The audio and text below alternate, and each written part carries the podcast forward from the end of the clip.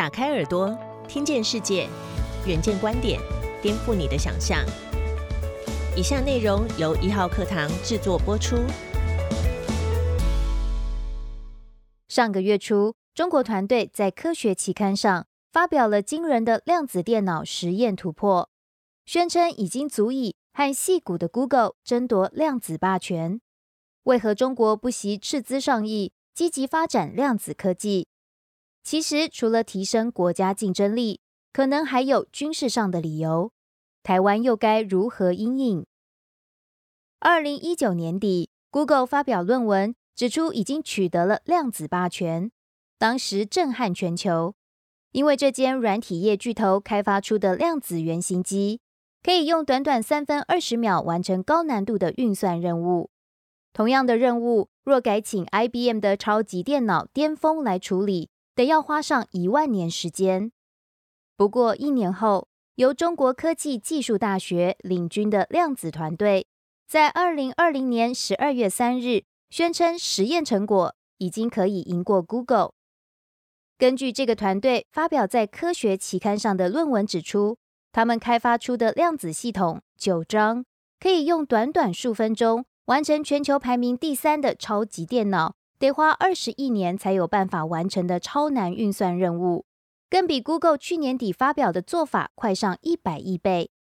这项宣称立刻引发全球科技界热议。这是真的吗？中国已经有超越 Google 的量子研发实力，量子霸权又是什么？台湾也该加入这场竞赛吗？首先，量子电脑的应用已被全球科技界公认是未来关键趋势。主要是它能完成超高速的运算任务。若是用在人工智慧、医疗、区块链与军事通讯等领域，将带来革命性的突破。然而，目前量子技术很难操控，造价成本也非常高昂，要落实在对人类有益的应用上，还有一段长路要走。换句话说，所谓量子霸权，指的是量子电脑在某些任务上。远胜现有超级电脑的纯技术展现，然而暂时并没有实用价值。当然，倘若有一天上述的未来性产业找到用上量子电脑的方式，那么量子霸权的威力就会展现。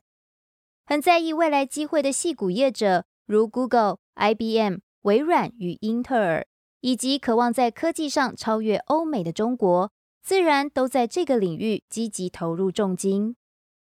根据《连线》杂志报道，中国科技技术大学使用的技术和 Google 并不相同。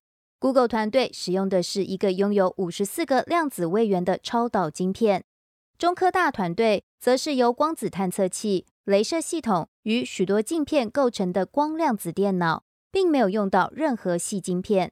换句话说，台积电董事长刘德英曾预言的，由于量子运算需要仰赖超导晶片。所以，台积电在量子电脑时代不会缺席，这未必会实现。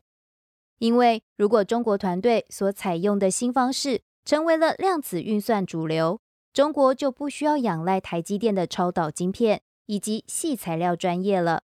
中国此举是企图展现技术自主的实力，建立国家竞争力外，中国积极发展量子科技，或许还有另外一个潜在原因。可以从当地政府的重金支持看出端倪。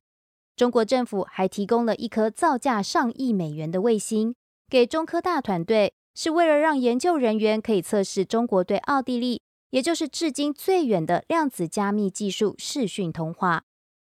别小看这个成本昂贵的量子视讯。台湾清华大学前瞻量子科技研究中心教授牟中瑜曾经指出，量子通讯的潜力不比量子运算小。因为量子密码传输资料，除了保密性高，也能察觉外界窃听行为，并且示警。如果发展出量子雷达，还能让隐形战机藏不住，军事防御威力强大。至于台湾没有细股巨头公司或大国政府的优渥资源，该如何发展量子科技？科技部在十一月初指出，目前每年投入五点八亿元新台币预算在量子科技的发展上。未来希望和产业合作，加大投资力道。而由台大和中研院组成的团队，近期在量子密码学以及细基量子位元这两个领域有亮眼突破，也许会从这些方向来寻找台湾的量子机会。更多相关报道及精彩内容，请参阅《远见》杂志。